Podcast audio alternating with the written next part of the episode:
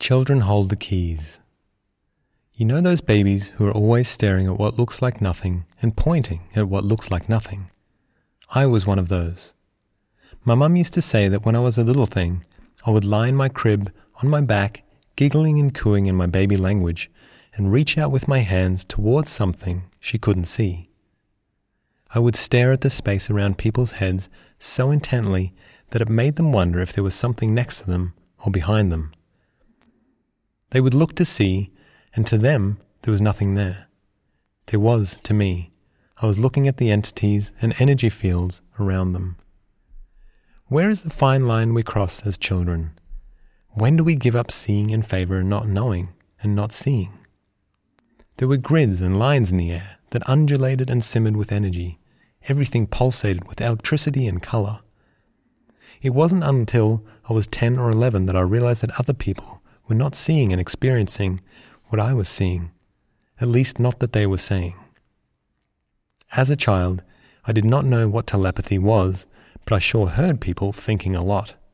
It's strange when you can hear five different conversations coming out of someone's head. One of the conversations is coming out of their mouth, and the other four are coming from somewhere else. It's quite interesting to see how many different points of views a person can have at any given moment. Was like perceiving all of their lives past, present, and future, at once.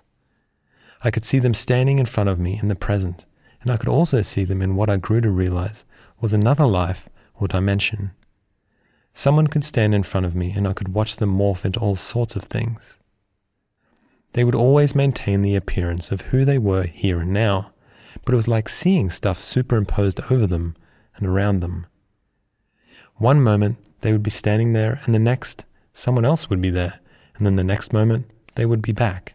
I kid you not, I thought this was what everybody saw. I didn't really get why.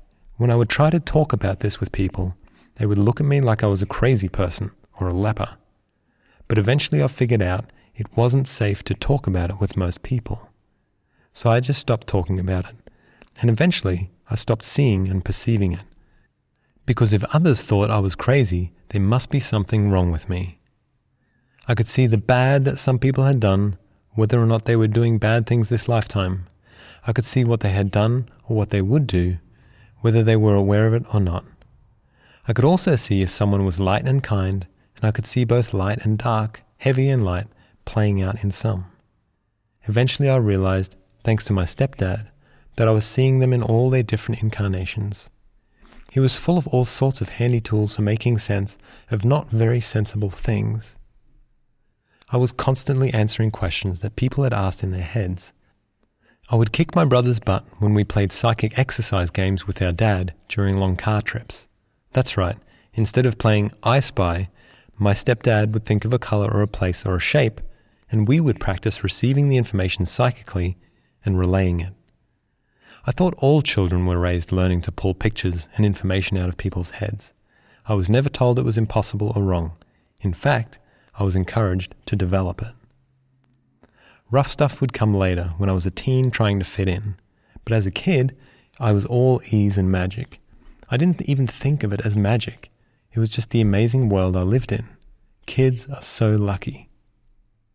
My mum would think how much she loved me, and I would reply out loud, I love you too, mummy. She always got a big giggle out of this.